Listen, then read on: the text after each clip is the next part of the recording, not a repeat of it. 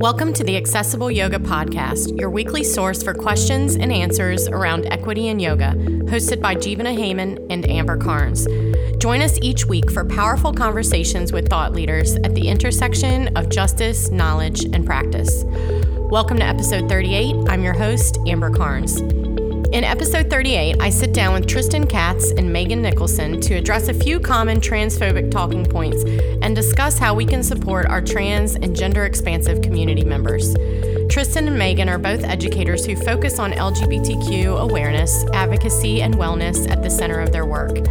In this interview, Tristan and Megan discuss gender identity, why we should all be invested in dismantling the gender binary, and why representation matters. They debunk many commonly held harmful narratives about trans and gender nonconforming folks and talk about action steps for learning and beyond. This conversation invites us all to take a deeper dive into understanding gender identity and creating affirming space for our trans siblings. Just a note before we jump into this conversation um, this conversation was recorded originally in response to the March 22nd, 2021 J. Brown Yoga podcast interview with Kachi Ananda on the topic of gender spectrum and biological sex.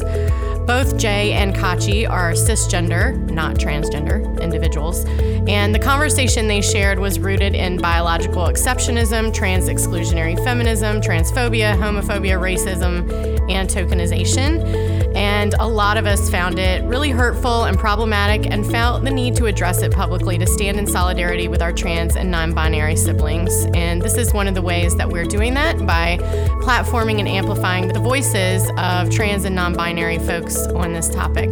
So, with that being said, here we go. I hope this conversation is illuminating to you. And thanks to Tristan and Megan for having it. I'm really excited to be joined today by Megan Nicholson and Tristan Katz. Welcome, y'all. Hi. Hi, thank you for having us. Yeah, yeah it's, it's great to have you both here. Um, I wondered if we could begin by having each of you just introduce yourselves, tell us your um, the work that you do in the world, and how the last couple of weeks have been for y'all. So, Tristan uh, or Megan, do you want to begin? Yeah, I'll go ahead. Um, my name is Megan Nicholson. I use she, her, or they, them pronouns. I am a white, queer, gender expansive, able bodied, um, access to funds if I need them. English as a first language, person with a lot of privilege is what I'm trying to say. Um, person who focuses on educating uh, folks on how to become affirming for queer and trans folks while also uh, validating the trans and queer experiences. Um, I do this through um, an intersectional lens while also remaining rooted in, in wellness. So, just a little bit about me. Thank you. Tristan? Yeah, my name is Tristan Katz. I use they, them pronouns. I am uh, white, trans, non binary, queer, Jewish, um, many le- layers of privileged as well, um, able bodied, neurotypical, um, college educated, middle class, all the things, um, human being in the world. And uh, I am a writer, educator, and digital strategist. I do um, marketing and business consulting mainly for yoga teachers and wellness folks. And I also teach and facilitate um, trainings on creating trans affirming spaces and um, stepping more into doing some marketing workshops as well, again, mainly for yoga and wellness folks. Yeah. And, um, I know Amber, you had also asked about how the last couple weeks have been, and so I'll start that and then yeah. we can circle back to May. Um, uh, it's it's been a really challenging couple of weeks. Um, um, you know, we're not quite sure when this podcast is going to air, but Megan and I collaborated on um, a series of public statements and actions um, in the aftermath of a of a podcast interview that was um, that was really problematic, transphobic, racist, and and um,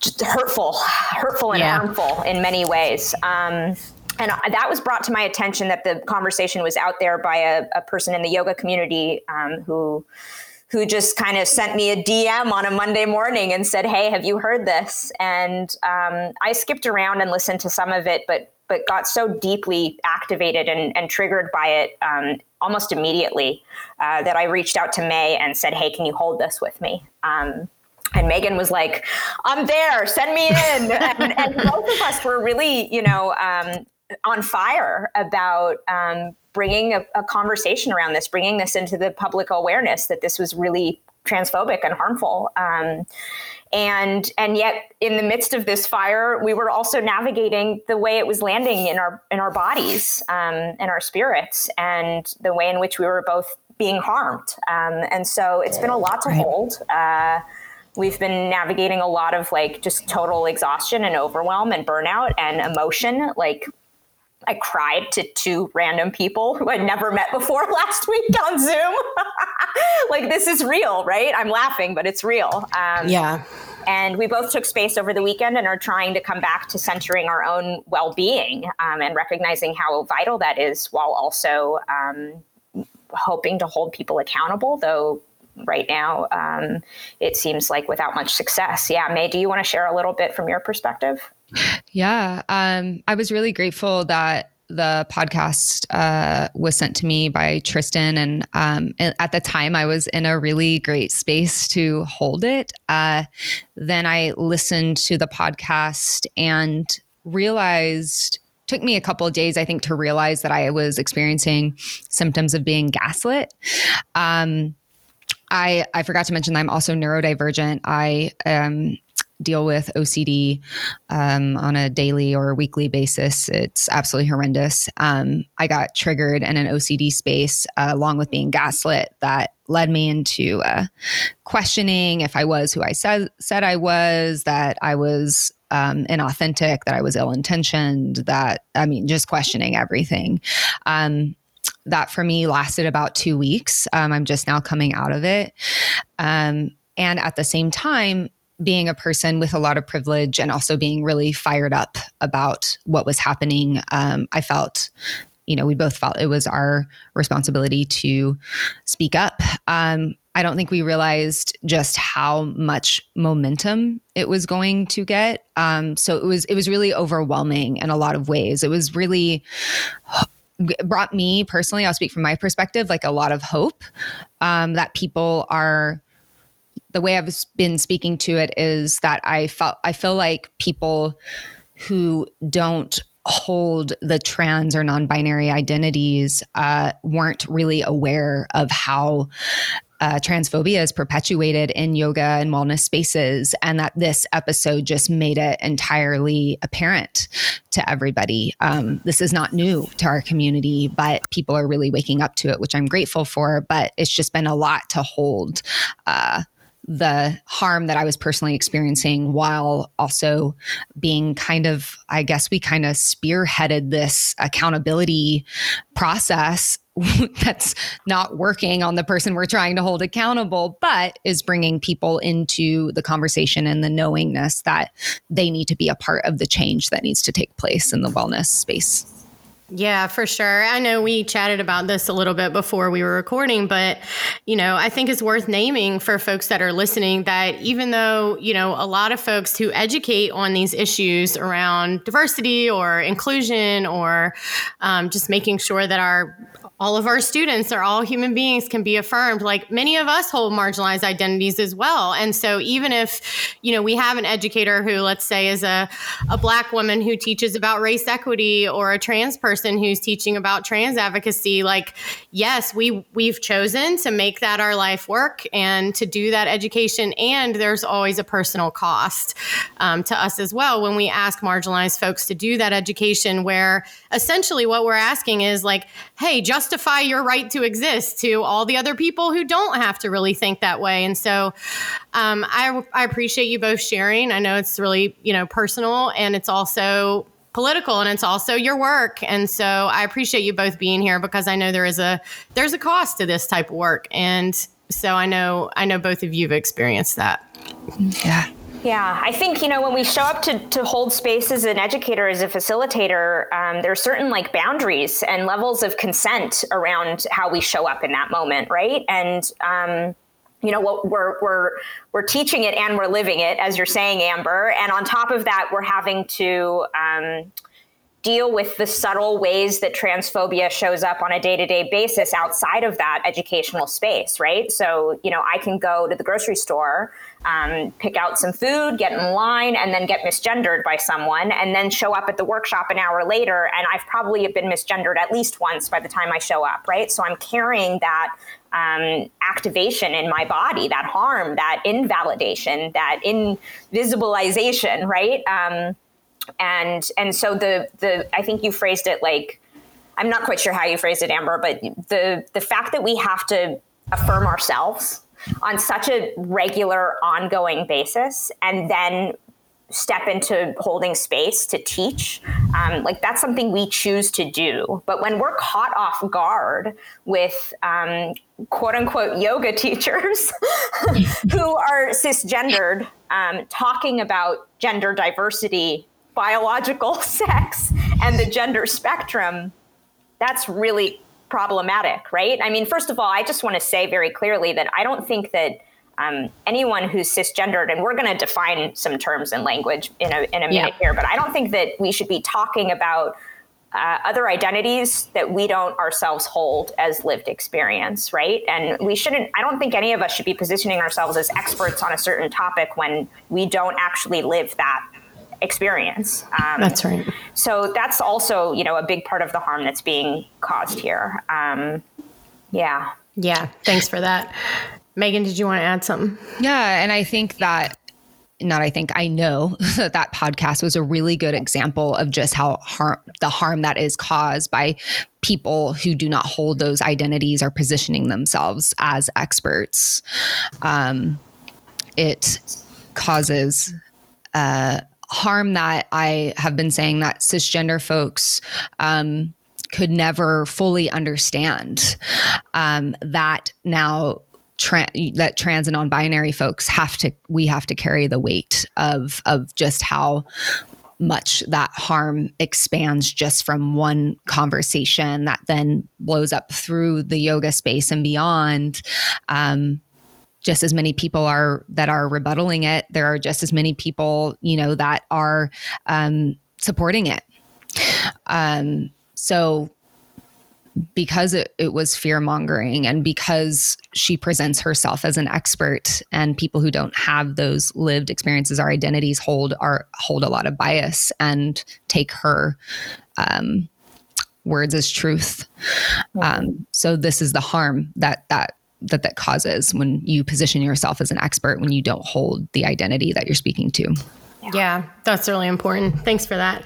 So, I wonder um, before we move on to talking about some ways that um, some, well, before I move on to our topic, I wonder if we could get some definitions just for folks that are listening who may not be um, as familiar with trans issues or the language that surrounds gender.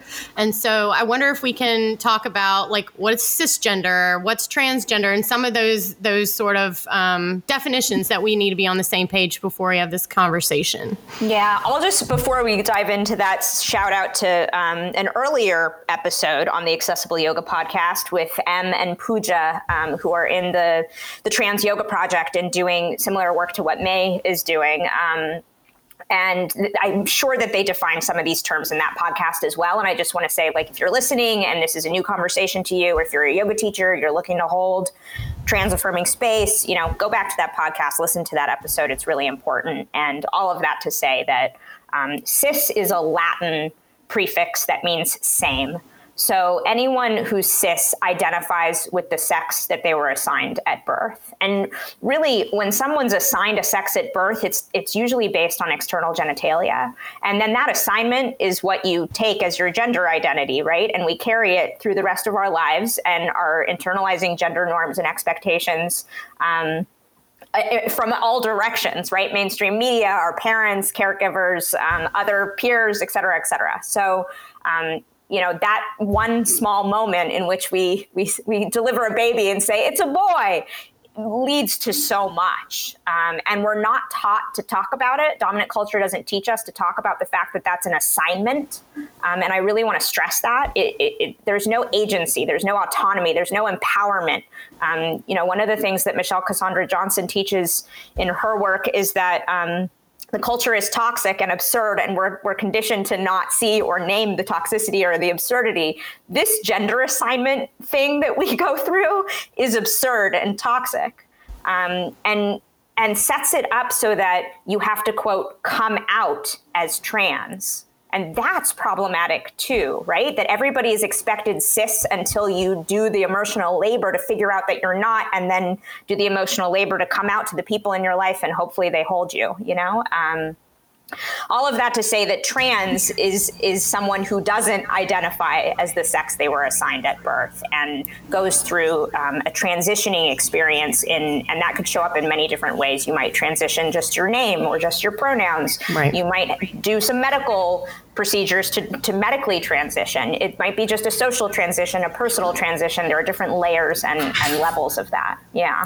Right. do you want to jump in or Amber, go ahead. Well, I just wanted to clarify and say, like, would another way to define cisgender just be to simply say someone who's not transgender? Yes. Right. Like, mm-hmm. and I, I, the only reason I name it that way is because I've heard, um, you know, when these issues come up, sometimes cisgender people be like, well, I don't want to be labeled. And it's like, well, that's not a label. That's just literally what you are. If you're if you're saying that you're not transgender, you're cisgender. So it's not a an insult or a weird word or a label or a box. It's like just literally the facts. Like either you're transgender or you're not. And if you know that you're not, that means you're cisgender. Does that yes, sound pretty straightforward? Absolutely. and it really makes me reflect on the fact that like one of that's a really common argument around like well i don't want to be labeled. Why are we creating more labels? Why are we creating more boxes? And i just want to say we're not creating more boxes. We're coming up with different ways to describe the human experience. And it's really important right. that we have different language skills tools to describe the human experience because that empowers and affirms the experiences that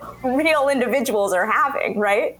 Yes yes yes. And i want to add that that argument is you not unpacking your privilege. You have to know where you stand in in the privileges that you hold. That's really important unpacking that you have to do in order to be a trans and queer and affirming person and also being in the work of anti-racism like this is really important for you to understand where your privileges lie and we have had to live and labels that don't fit us for so long. And so we are yep. coming up with new words um, to expand that for ourselves. And mm-hmm. so I, to me, that that argument is really disrespectful. Yeah. Um, so I just want to name that. Yeah, thank you. And thanks for that little sidebar. I just felt like it was important to say since I've heard a lot of cis folks, yeah, thank you. you know, get uh, weird about that. And it's just like, y'all don't feel weird. I'm one too. We're cisgender. it's like, uh, so, and, and I, I appreciate what y'all said about, you know, for a long time you've lived in boxes and labels that didn't fit you. And it's important that when we um, when we learn new things about humanity when we uh, when language shifts and evolves that we uptake the new language and speak about folks in the way that they wish to be spoken about and to affirm like you said a, a variety of lived experiences because most most of the time what dominant culture holds up as like the normal way is actually not. It's not universal and it's not um, it's not universally applicable to everybody. So I appreciate that. All right, let's continue with these definitions. So we've talked about cisgender and transgender. What are some other words that come up that we should probably mention here? Um, non-binary is a really important one. Um, a lot of people who are non-binary don't uh oh, well i won't say a lot. Some people who identify as non-binary who are non-binary do not use the word transgender to describe themselves which is why you'll often see us write trans and non-binary to include all folks that aren't cisgender. Um, but non-binary is anybody who aligns with both man and woman um, eh, somewhere in between or no gender at all. So it just really is anybody who a that word feels really good for them. Because these words mean different things for different people. So we also have to understand that that just because we know somebody's label doesn't mean we really know much about them at all. Um, but it's just anybody who doesn't fit within the binary that we've created, the gender binary we've created of man and woman, and how we've conflated that with uh, biological sex. Um, another really important one that always gets left out that we're trying to affirm more and more are intersex folks. Um, so these are folks who are born with. Um, different bio- biological elements that aren't in alignment with male or female. There's kind of a mix of different things happening, whether it's in within chromosomes, hormones, external genitalia, gonads, things like that. And often what will happen, this is why it's really important to talk about, is that they will be in infancy, they will undergo surgery, uh, really invasive procedures to make them align with the binary of male or female. Um, a lot of times, intersex folks will say that they were forcibly assigned male at birth or forcibly assigned female at birth um, because it was done against their will. And um, it's really damaging and harmful. Um, not only physically but psychologically and emotionally um, and there's a lot of activism work going around that uh, going on around that um, that maybe we can link some um, organizations in the show notes for folks to go support where they're trying to uh, ban that um, those type of invasive um, interventions from being able to happen within medical procedures at all. Mm-hmm. Thanks for mentioning that. Um, you mentioned assigned female at birth and assigned male at birth. I wonder if y'all could talk about those terms a little. Yeah, I think, you know, um, it's really important to stress that this is the current language again that we're using right and and to honor and respect that language the reason we say assigned female again is very intentional like I did not, I myself, Tristan, was not given the choice to figure out my gender, right? I was assigned female at birth. And so I was socialized female for most of my life. So I'm carrying that socialization in me. Um, versus someone who's assigned male at birth. And so the acronyms are AFAB and AMAB. Um, and again, the, the I just want to stress that like that assignment, like we, we use that language intentionally. And I, I think I've made that clear. But I also want to say that, you know, I internalized this notion that if you were trans, you were either a trans man or a trans woman. I didn't even know that trans non binary was a thing until the last like five to 10 years, right? Um, and then I had to sort through all kinds of internalizations around transphobia to get to the point where I was like, oh, maybe I'm not a woman. And, you know, and, and so to go through the process, I've, I've heard um, I think it was, you know, Susanna Barkataki hosted a, a, group of trans and non-binary yoga teachers last week, and I think it might have been there that someone said like, we've already gone through the process of trying to figure out how we feel inside. Gender identity is an internal felt sense of who we are. It's not something that someone can be assigned. Like, and, and so if we've already gone through the process, through the mess of self discovery to come out as trans non binary, then we know ourselves pretty damn well, right? And I think it's important to trust people when they tell you who they are and then respect and honor what you hear and the language that you that they want to use um, and, and that they want to hear. And so whenever we misgender someone when we use incorrect pronouns when we make assumptions about people's gender identities we're really invalidating people's personhoods their humanity. Um, and i think that's something that goes on a lot in yoga spaces totally unintentionally as a result of, of, of cis heterosexual normativity. Um, and the culture around like black and white thinking, either or thinking. You're either a man based on this or a woman based on that. And I think part of the conversation that we need to be having at this point is, you know, as Megan and I are doing in our work, is how do we create spaces that affirm everyone regardless of their gender identity, regardless of their gender presentation, regardless of their sexual orientation. All of those three things are three different things. And we can't be moving through spaces making assumptions that everyone in the room is heterosexual or everyone in the room is cisgendered. You know, if there's one of us, there are more of us, and we're out there in all spaces, and we might not be comfortable being out. But the way for us to become more comfortable, become safer in claiming ourselves is for this conversation to be normalized and for the affirmation to be normalized. Yeah, I love that. That's so important. Um, I wonder if we could talk about the gender binary, you know, um, and where it sort of came from. I think that you know origins are are important to how we go on, and of course, you know you've you've both mentioned several times like socialization as a, a big aspect of gender and what we expect from gender, and and that whole notion of like you can tell someone's gender by looking at them, which we know you can't. You know, like all of those things are things we're taught, and so I wondered if y'all would talk about that um, a little bit. I know that some folks see like trans issues as like something new that just happened the past few years, and so uh, I'd like to to hear a little about that from you. Ooh, so much to say. um, I always talk about, and I've done quite a bit of research around this, how the the sex gender binary uh, uh, and what we know it to be today it was created uh, well it was i'll say this it was perpetuated further into policy and action um, shows up right around uh, the emancipation proclamation actually. Um, and a little bit before that it was starting to become more perpetuated. Um, but it was re- it's really used to have power over race. Um, so the gender binary, as we've been taught it, and we could really get into the history, but we don't have enough time for that.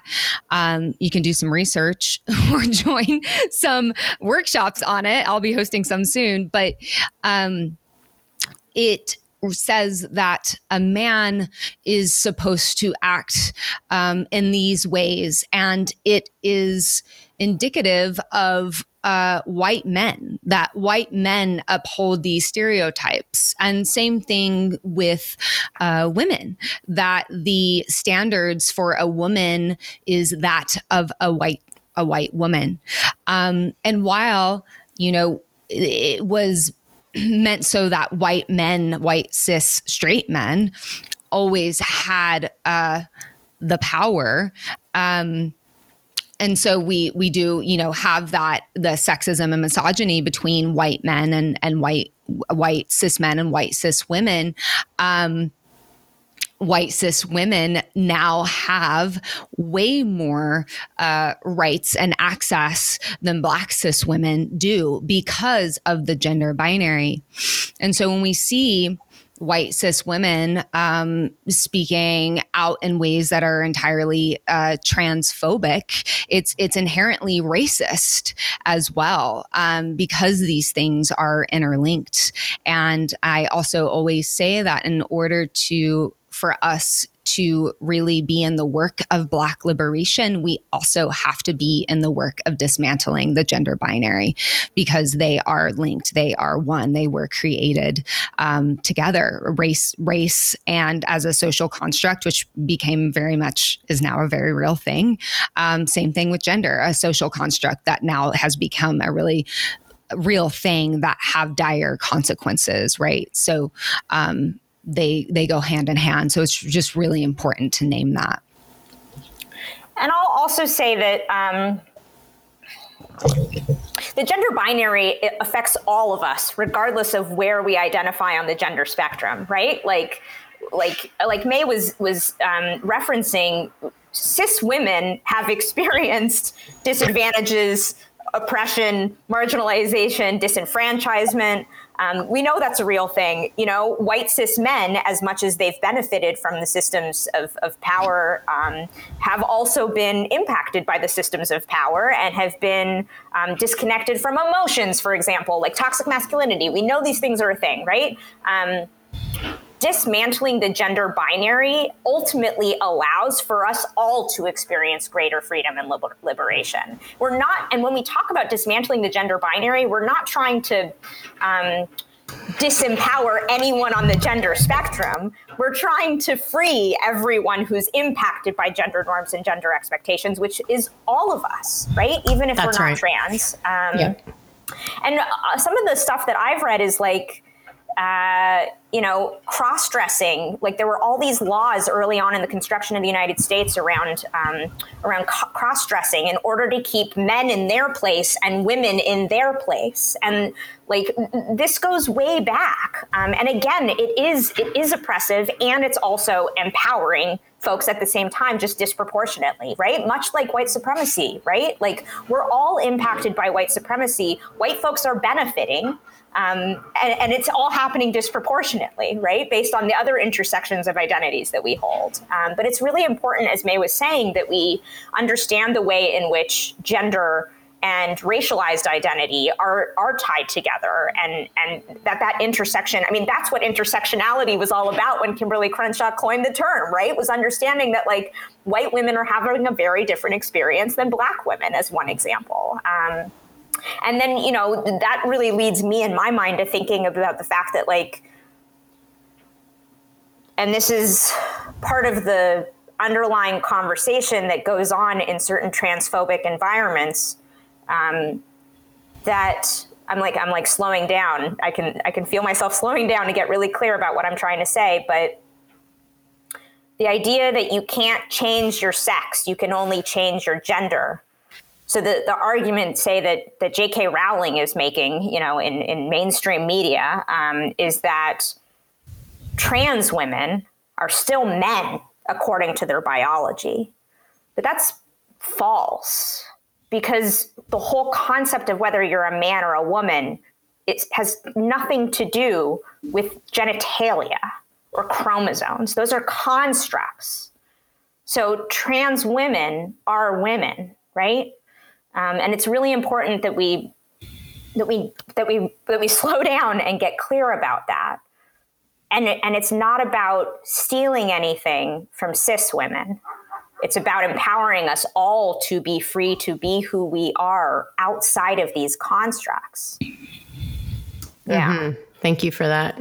Megan, did you have anything you want to add to that? Yeah, and I think a lot of the argument that's coming from um, cis women is that we are trying to erase women, um, which is a problematic thing to say in and of itself because we know there's so many ways to being a woman, but we are expanding um, what it means to be a woman and also beyond a woman, right? We now have like names for, I think it's around 64 different genders outside of the binary of man and woman.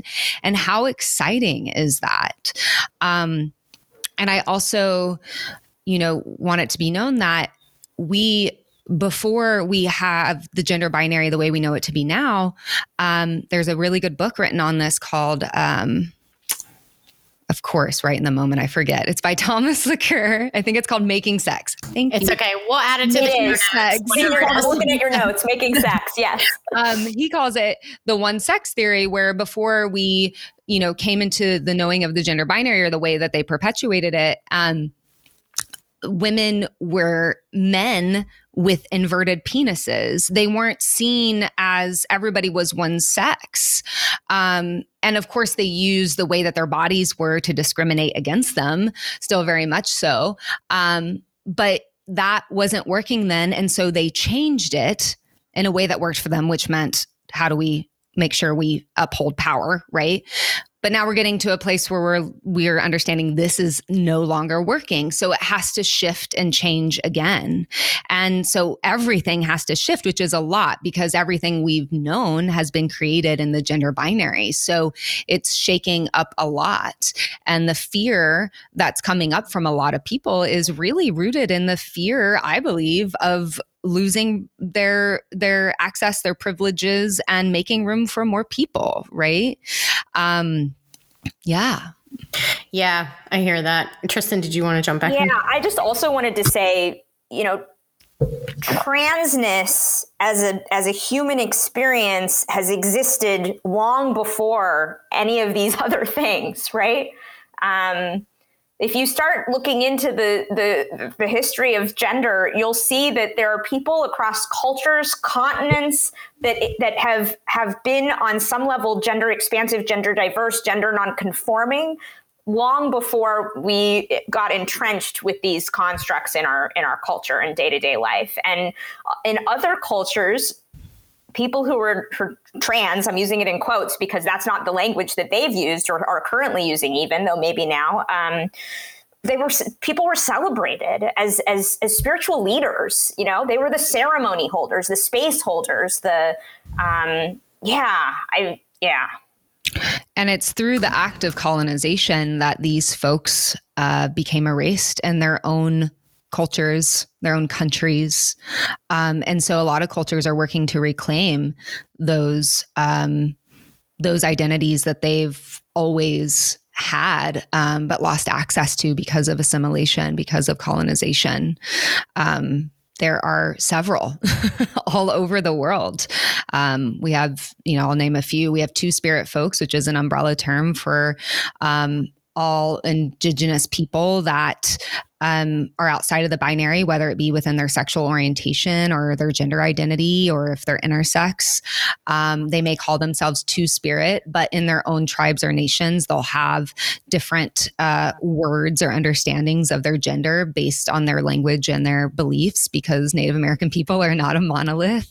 Um, each tribe or nation has very different beliefs and cultural practices and and whatnot. But um, yeah, in their uh, tribes and nations. Um, before colonization and even through it, they uh, were mostly seen as spiritual leaders. Uh, I've heard them be called the glue of their tribe. Um, they led spiritual ceremonies, they're really revered, they're honored, they are sacred. Um, and a lot of tribes and nations are working now to reclaim those as well. Um, a lot of harm and damage has been done where there ha- there has been internalized transphobia within the tribes and the nations to where um, now two spirit folks are discriminated discriminated against um, by their own people. Um, and that's not harm that they caused; it was harm that was done to them. So it's not their fault. Um, there's also, I know, in um, traditional Jewish texts that they honored six genders. Um, and we have hijras in India, uh, bissus in Indonesia. I mean, they're everywhere. So it's really important. Thank you, Tristan, for for mentioning that. It's really important for everybody to understand that trans folks and like Tristan was saying, we we wouldn't have the need for a word, the word trans, if there weren't the gender binary. So mm-hmm. they wouldn't call, they may not call themselves transgender, but we we there's been um, gender expansive folks all over the world and in all different cultures since the beginning of time. Um, this is not new.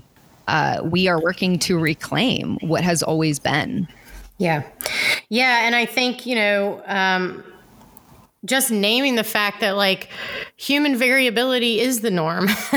there have been people of different shapes and sizes and genders and races and abilities and all of that stuff since the beginning of time. And so, you know, while this may be a conversation that's become front and center in more recent years, it's certainly not new and it's certainly not something that, you know, um, that's just popped up. And so I encourage everybody to check out the show notes. We're going to link to some of the resources and the the reading that um, our guests are talking about today. And if you'd like to get some more education, you'll find some information there. So one talking point um, that I know, or one narrative I know that comes up a lot, is about you know trans folks basically like being in the wrong body, and it's all about changing the body or something. And I wondered if y'all could speak to that a little bit and um, and why that's a narrative that's that's harmful yeah. Okay. Um, we're like Megan and I are pointing at each other, like you talk, no, you talk. Um, I think you know the the the, the thought that um, it all comes down to quote being in the wrong body is really missing the point about gender. Because um, as I said earlier, gender is an internal felt sense of who we are. The body is just like a, a place, a, a place where gender is taking place, right? And and the thing is, is that some trans folks might feel the need to shift their body to affirm how they feel inside. And so they'll seek out gender affirming medical procedures or hormone um, procedures. And not all trans folks feel that they need to shift any part of their physical body in order to feel affirmed in who they are in terms of their gender identity. And so when we focus on the wrong body metaphor, quote unquote, we're really missing the nuanced experience of transness and the way that that transness can show up differently for each of us. And and I just think it misses the point about what gender is. It perpetuates a one dimensional narrative that all trans people are having the same experience, which isn't true. Um, and, and and then you know as someone who is trans uh, and non-binary um, i start to think that i need to change my body in order to be more accepted as a trans person but that's right. not true at all right like right I just need to say who I am, and people need to hear me and respect what it, what it is they're hearing. Um, I may want to have a medical procedure. That's up to me. It shouldn't have anything to do with my how people perceive me in terms of my gender identity or how I feel in terms of my gender identity. And I think you know, one thing I'll say in terms of like additional resources and, and further learning, though I could write up like several pages on it. Um, is the movie Disclosure on on Netflix, which um, Laverne Cox uh, produced, and I'll say that the the, the documentary really um, depicts the the binary understanding of the trans experience. There aren't many non-binary um, stories in that documentary. However, it's really helpful in terms of understanding that mainstream media, Hollywood in particular, has has perpetuated this story um, that that men just want to put on women's clothing, um, or that uh, you know women just want to wear suits, and that means they're they're trans, right? Um, and and it's also the movie shows the way in which Hollywood has perpetuated this this fear of anyone who who crosses gender norms and expectations and the way in which anyone who crosses gender norms and expectations has been like a, a, a source of a joke so like they use um, the documentary cites um, Silence of the Lambs as like the perfect example in which you know the the the scary villain in the whole movie. I mean, there's there's two villains. Let's be real, but but one of the villains is is this you know maniac who wants to wear women's skin on his body, like therefore saying that like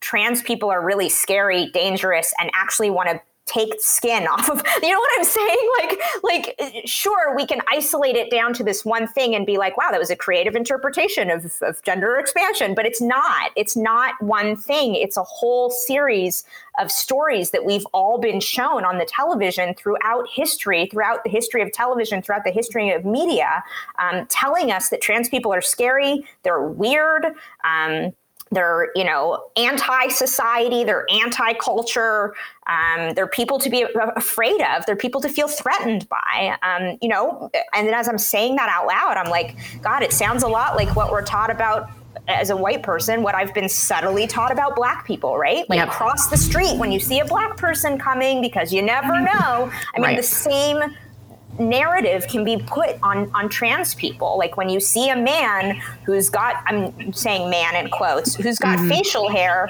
but is wearing a dress like we don't know how to make sense of him, quote unquote. So like, let's keep our distance, and like they, they become the weirdo, right? That's right. Um, yeah, yeah. So and I think it's. Yeah. Oh, I'm sorry. Go no, ahead. Go ahead. Go ahead. I was going to say, and one of the things, uh, you know, I hear you talking about that, like showing a, a one-dimensional representation of a marginalized identity is really dangerous because it can promote these kind of harmful narratives, and goes right back to the binary that we're trying to like, you know, expand and get away from. And I think that you know one of the ways that dominant culture with, withholds value from marginalized folks is by denying us any sort of positive or accurate representation in media, in the stories we tell, in the books and magazines and ads, and everything that is the um, the sort of stuff we're marinating in and that we're socialized about and so you know when we when we talk about these topics and we fight for better representation and more you know more language to describe our experiences and all that it's not even about like oh, we just don't want to hurt these sensitive people's fifis. Like, it's not about being politically correct. It's about like are you okay with the fact that we live in a society where a very few people who already have the most privilege and power get to tell us, like, what these people with these types of bodies, and you can put that into disabled folks, uh, people of color, fat folks, like any marginalized identity, where by looking at someone, we're then supposed to be able to judge their value or their worth or their safety or, or their, their danger, yeah. right? Yeah. That, like, that harms every single one of us. And we should all be interested in divesting from that and increasing representation that's accurate to people's lived experiences and shows us all in, you know, positive light and successful light and and the the the darker sides of our existence, just like cisgendered, straight, white people, you know, the people with the most privilege have grown up seeing those images of themselves being represented. So I know we weren't really talking about that, but it just occurred to me when you were you were discussing this sort of like trans folks in the wrong body narrative that, you know, each of us can start to notice like where that sort of where is the the one dimensional representation or the stereotype showing up and are you questioning that when you see it? Yeah, I mean, how many of us have internalized that our body is wrong, right? Messaging around that our body should be different, that we need to make it different, that we need to do X, Y, and Z in order to change our, our natural physical shape and form, right? Um, none of us are in the wrong body.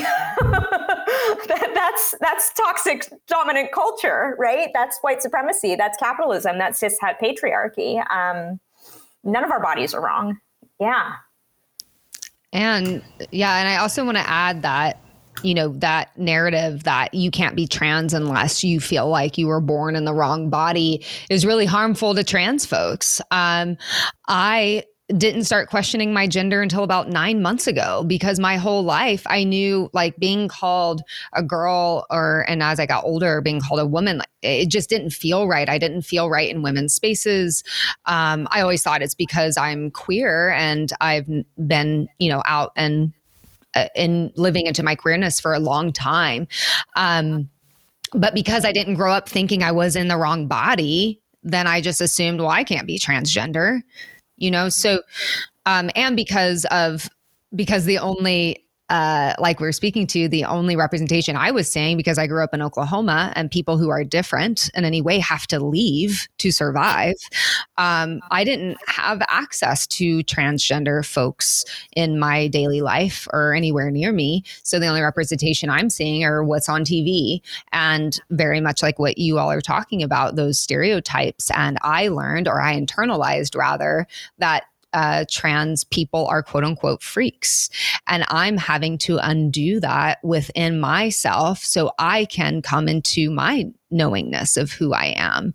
Um, and it comes up for me every single day as I explore my gender identity and and visualize like what the ways I would want to express my gender identity. And I'm coming up against a lot of hardships around that and a lot that I have to dismantle within me because of these stereotypes and because of how we've been taught that, you know, transgender folks are just people who feel like they're in the wrong body when it's we're so much gender is so much more expansive than that narrative. Um, you know and i also like to say that our language doesn't we don't have language yet or, or rather say our understanding of gender is evolving a lot faster than our language can keep up with. So mm. we don't have words, and I don't know that we ever can or will, um, to really understand the vastness of gender identity and gender expression and everything that goes into that, and all the ways in which somebody can experience uh, being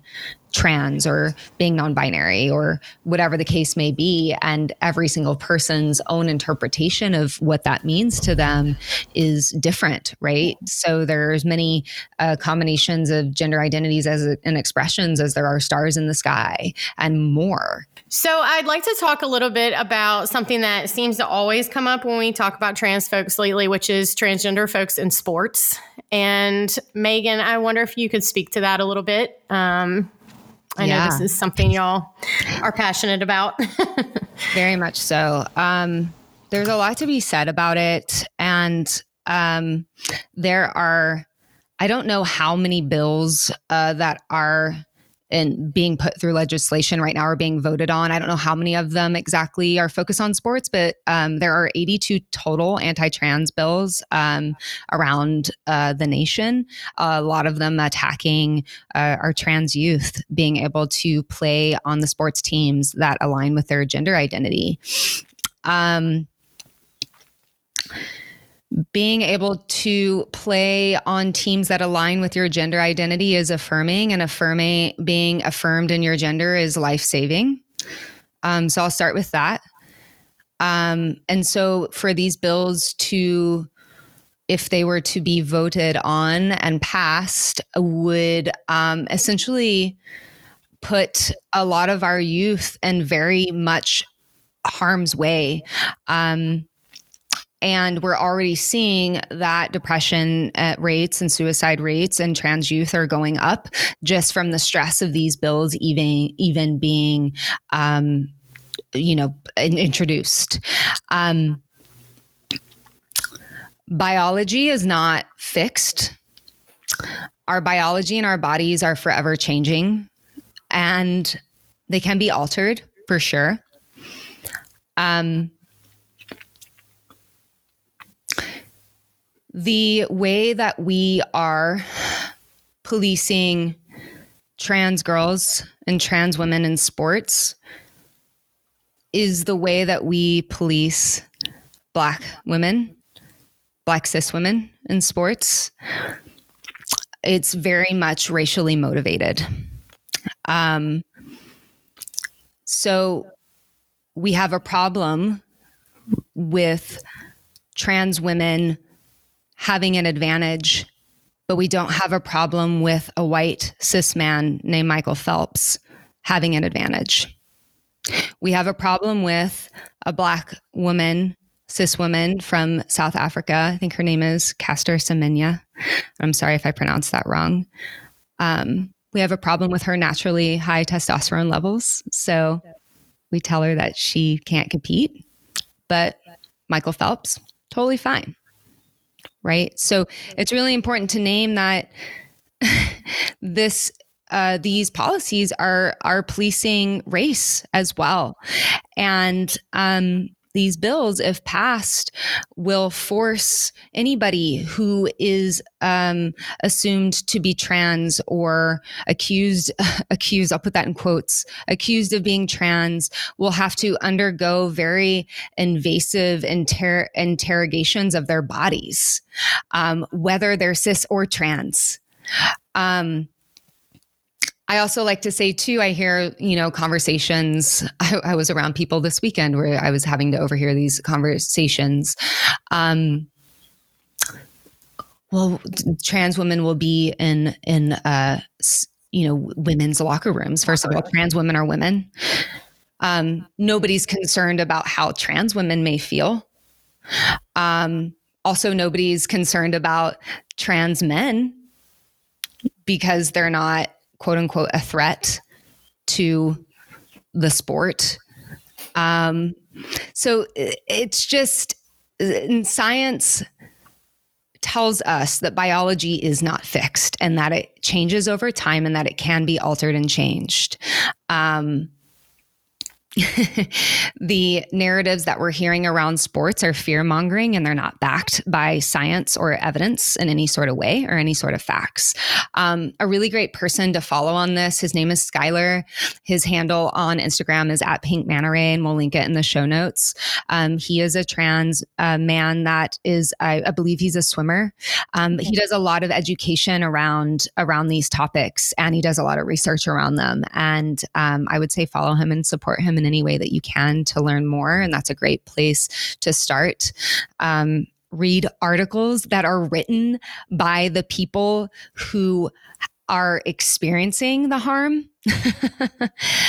um, read unbiased information about it. Um, and I just really want people to understand that these narratives go beyond just sports teams. Um, but that they have dire consequences and that these bills are attacking our children, our youth, um, the place where they should be affirmed so they can be celebrated into adulthood being who they are. Um, now we're telling our youth that they aren't worthy, that they aren't real. Um, and it's incredibly dangerous, and lives will be lost if these bills are passed. So, um, really have it's really heavy to talk about, but there's no way to not make it heavy because this is the truth. Yeah, it's life or death for people. Yes, you know, it absolutely so, is. Thank you. Thanks for speaking to that, Tristan. Do you have anything you wanted to add? No, I'm okay. not. I'm not a big like I, I yeah I, yeah I don't really have much That's to add fine. on the topic of the sports thing. Yeah. yeah. So I, I really appreciate y'all um, spending time with us today and talking about so many important um, topics. And I wonder, as we wrap up the conversation in the next few minutes, uh, what else would you add? Is there anything else that is really tugging on your heart at this point that you'd like to share with with who's listening? Yeah, I want to share a few things. One is, you know, we didn't talk about like the tangible action steps you can take to make your space safe for, for trans folks. Um, I also say that, you know, we can't guarantee safety for everyone, and claiming a space as inherently safe is not something that we can do. Um, we can create safer spaces, more affirming spaces. Um, we didn't talk about those action steps because we all need to be in this learning, and we're not going to cover it in an hour long conversation. Um, that podcast episode I referenced that Jivana did with, with Emin Pooja um, several months back is a good place to start. Taking a workshop is a good place to start. Reading some articles. There is a lot of stuff out there. Um, go, you know, go learn. Um, and the other thing I will say is to me, this is yoga.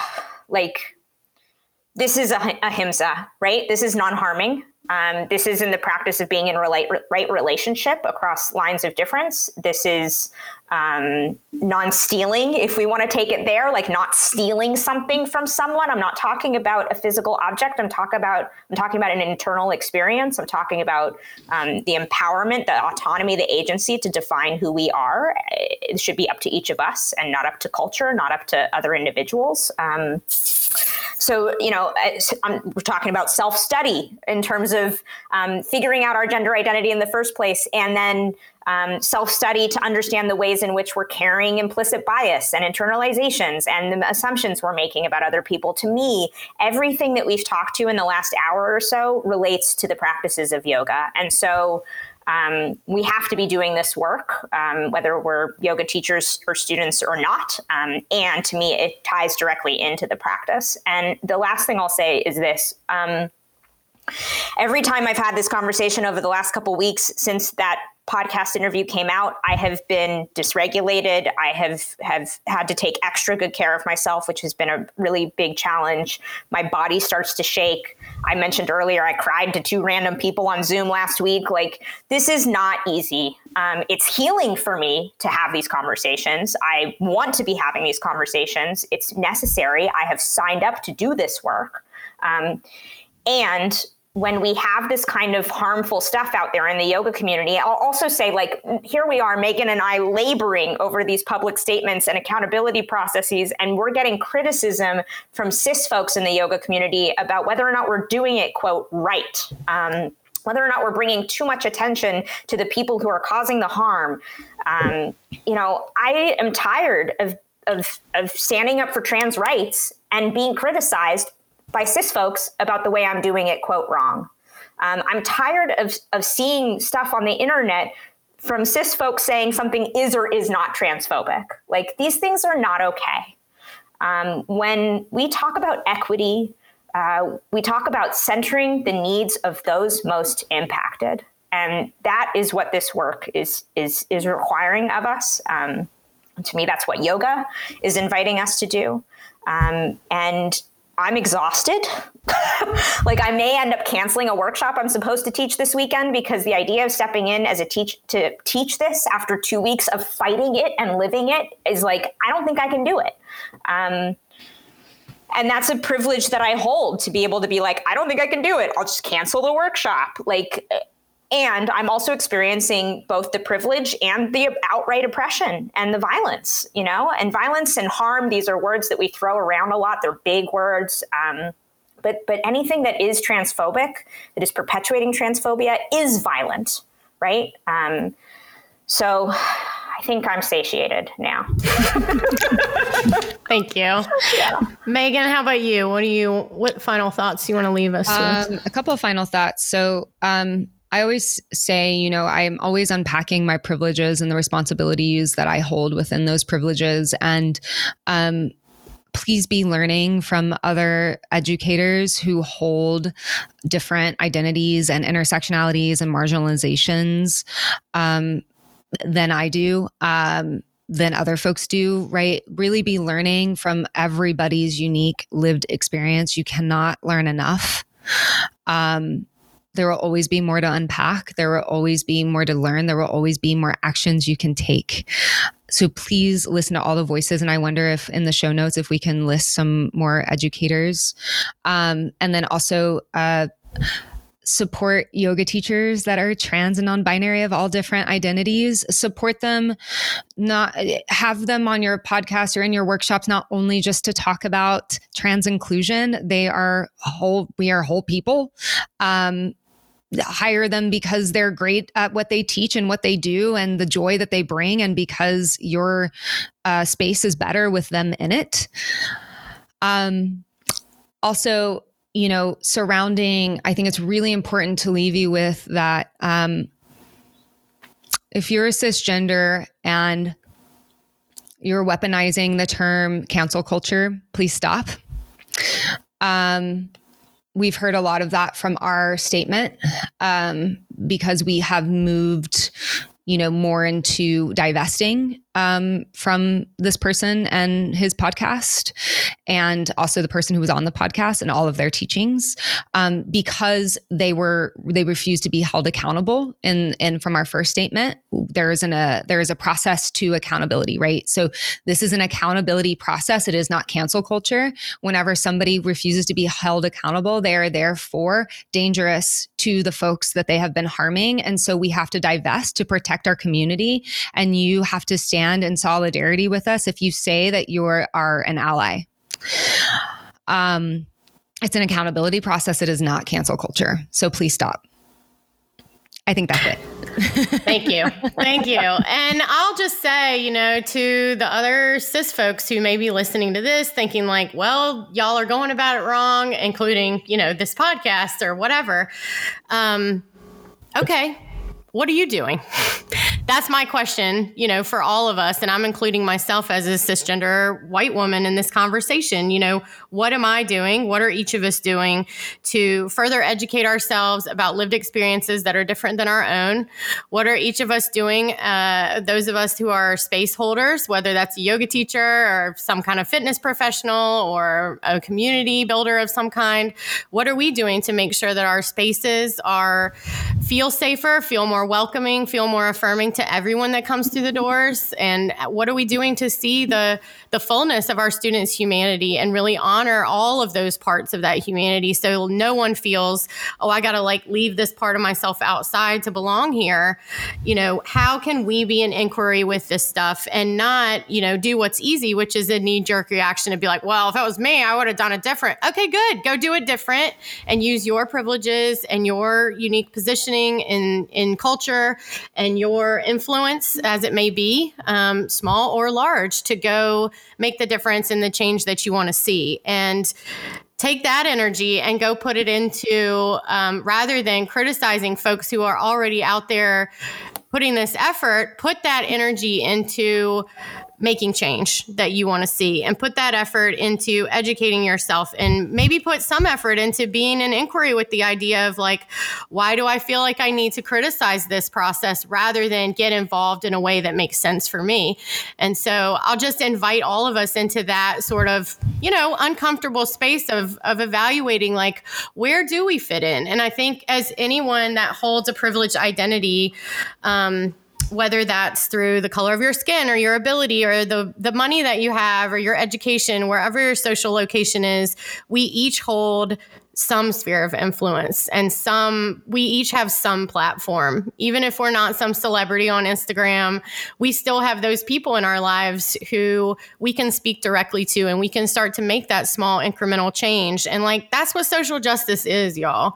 It is really about being able to show up as who you are with your various list of privileges and identities and speak to those people that are like you who look like you and have a background like you and can understand what you're saying to make that change in the way that you know how. And so I just want to encourage each of us that are listening to to sit with that and to decide you know what are you willing to do to help make space for everyone what are you willing to to give up to divest to say to risk to really be an ally? And I think that's a, a tough question, and it's one that I think we have a responsibility to as folks who who hold more privilege in this world. And so, maybe we'll just leave it there. Um, I like to encourage y'all to uh, check out the show notes to get uh, into the work of both of our wonderful guests today. And before we go, I wonder if y'all would just um, say, is there anything coming up that you want to encourage folks to check out? We'll link to everything in the show notes, but um, anything you're excited about that you want to talk about at the end here? workshops, uh, stuff yeah. like that? I mean, we. I think uh, I've got stuff every single month on creating trans affirming spaces, mainly for yoga teachers. So I'll just say that my my events are always on my website, um, and um, I'm putting out a couple things that have nothing to do with trans identity, but also very much to do with social justice because the marketing work that I do is very justice focused. So um, I'll share that I'm I'm putting out a webinar, Digital Marketing 101 for yoga and wellness professionals That'll be available on my website in this month in April, depending on when this comes out. Um, and a complimentary resource for that is a social media marketing workbook slash guidebook. Um, it's almost 100 pages on how to show up on social media, how to create effective content, how to grow your work um, beyond the like, here's my class schedule um, post that we see so often. And there are justice considerations woven throughout around accessibility, around trans liberation, um, around the moments of, of heightened political situations and how we handle those in terms of our marketing, et cetera, et cetera. All of that to say that these marketing tools will be available available soon and will tie into a course that I'll be teaching this summer. More about that coming in the near future. awesome. Megan, what about you? Um, I have a workshop called Queer and Trans Affirmation through Heart, Language, and Action that I just taught last weekend that I'll most likely put out again within the next month.